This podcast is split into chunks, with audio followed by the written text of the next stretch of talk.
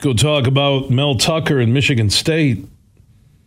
Man, number 11 less than a month ago in the country after that 2 0 start, and they're reeling. And I don't know how it stops. And they get a Wisconsin team that's rejuvenated with Leonhard taking over for Chryst. That's homecoming Saturday in East Lansing. Tim Staudt from Staudt on Sports, which is heard weekday mornings at 10 a.m. on the game, 7:30 a.m. in Lansing. That also carries a huge show tape delayed weeknights at 6 p.m. And Tim, you've been there forever, uh, for decades in Lansing. Uh, how is Mel Tucker going to dig out of this? Well, I don't think it's easy, Bill, and I'm more perplexed and confused by this team than anyone that I can remember watching over here. I see the Associated Press just gave out its midseason Big Ten awards, and it names the most disappointing team in the conference, and I guess not surprisingly, Michigan State. But I think it's very hard to identify what all the problems are. I do see that Michigan State quarterback Payton Thorne said today that he has been injured since the first game against Western Michigan, which has hampered his running ability. He says he's not a 100% going into Wisconsin, which surprises me that a player would admit that, especially at that position, knowing that he is going to play, but he hopes to get back to 100% soon. So I'm going to take him at his word and figure that that's one reason that he has been somewhat less effective than what he was a year ago. But I think, as you know, Bill, they got problems everywhere that they have displayed the last four weeks. And frankly, I don't know what to make out of the Wisconsin game. I've said for four straight weeks I can't believe they're that bad, and I am surprised, even though Wisconsin had a much better game at Northwestern, that Wisconsin is a seven-point favorite here. And for that matter, I think this this is the season right here. Because to me, if they lose one, they're going to lose three. Because if they lose this game, they'll lose at Michigan and lose at Illinois, and they may lose those two games even if they do beat Wisconsin. But you realize if they do lose to Wisconsin, you're staring at at least a seven-game losing streak, and boy, that has not happened around here for a long time. And it's incredibly ironic that after all the fanfare of desperately trying to save the head coach a year ago with a gargantuan, he can't turn it down. We've made him an offer he can't refuse, contracts so he won't leave. Look where things are right now. Now, how they are moving forward is is tough to call. I said today, Bill, Michigan State's got to hope that when Southern Cal and UCLA get into the Big Ten, they better hope that Big Ten East is dissolved somehow, because I don't see how that they can possibly get to some of the goals they want in the future if they got to play Ohio State every single year. I, I just don't see how they can do it. I just don't see them catching them, especially as long as Ryan Day's a coach. I don't see it. Well, Tim, I I look at the Big Ten in the future. That I don't think there's going to be divisions. I think they're going to follow the ACC pod model, and your two highest ranked teams, top two teams in your conference. Uh, and I don't know what formula they'll use because uh, it's the schedules will be not even every year, but there'll be some tor- or type of formula. I don't know if there'll be a Big Ten committee that meets in a room and decides what two teams play. Uh, but that's where they're going. And I really believe that the divisions, when USC and UCLA join, will be dissolved.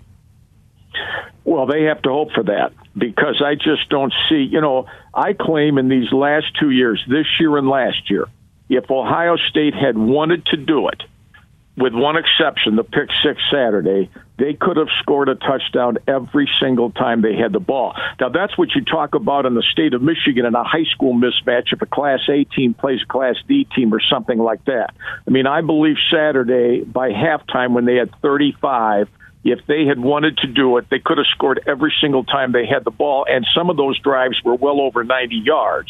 And it had never slowed them down at all. And I don't. I, I am with you. I believe Ohio State is the best team in the country. That doesn't mean they can't. I think they're going to be 13 and 0 going to the semifinal. And I think whoever's going to beat them, providing the Ohio State's got its key guys healthy, providing they play, I think they're going to be tough to stop offensively. I mean, they, they, they're as good an offensive team. I, I understand State's got problems. I get all that. But but scoring every single time you get the ball, every single time you get the ball, you can do that. So I'm like you. I think Georgia. I watched them just barely beat Missouri. I think Alabama's ripe to get beat this Saturday at Tennessee, whether the quarterback plays or not. But even if he, even if they do win, I, I just think those teams are going to have a hard time playing Ohio State if Ohio State's healthy.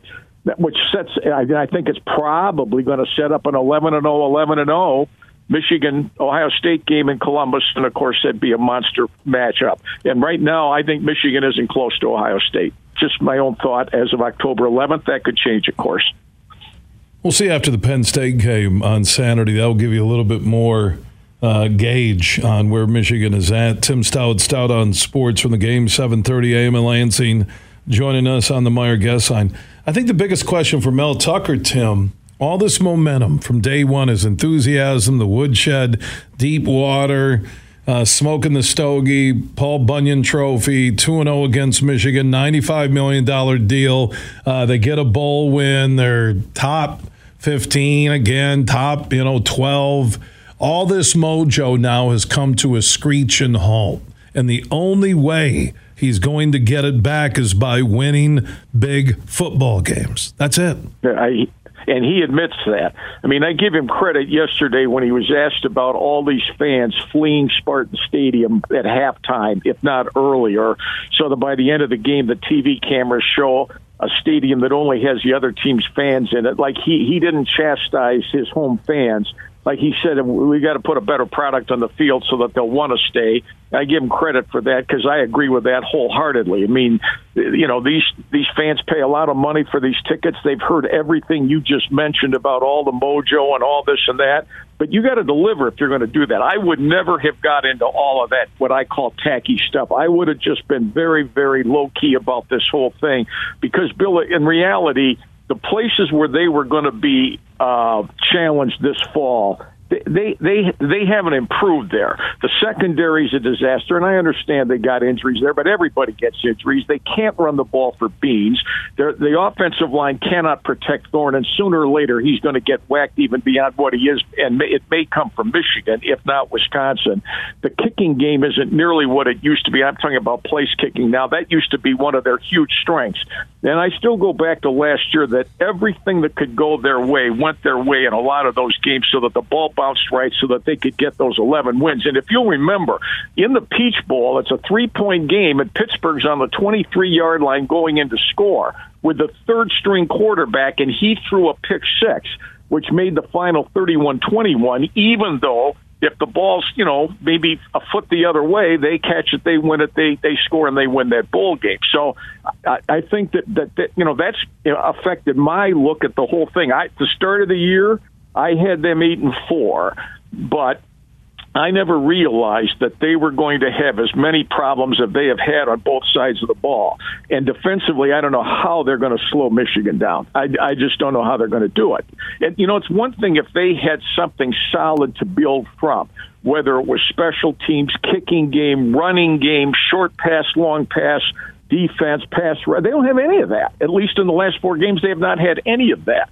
And the stat that amazed me on Saturday against Ohio State uh, Stroud threw the ball 11 times down the field past 10 yards, and he completed all 11 of those passes. Now, I get that it's Ohio State, but when Michigan State faces McCarthy, he's the nation's leading percentage completion passer, and he'll be playing at home. I think Wisconsin's a toss up, and I think with Michigan State's offensive struggles, Illinois is going to be enormously motivated on November 5th in Champaign, and that's a letdown game for State, whether they win or lose against Michigan, because every game after the Michigan game, a team tends to let down. So that's why I claim if they've got any hope of salvaging anything, somehow, some way, they have got to hope it goes their way against Wisconsin Saturday, and I think it's a toss-up game. Tim Staudt, Stout on Sports, weekday mornings, 10 a.m. on the game, 7.30 a.m. The huge show is tape delayed weekdays, Monday through Friday, 6 p.m. until 9 p.m. on AM 730 in Lansing. Tim, appreciate your huge opinion on the state of Spartan football. Look forward to our next conversation. Absolutely, anytime. They'll keep up the good work, and we'll talk to you again soon.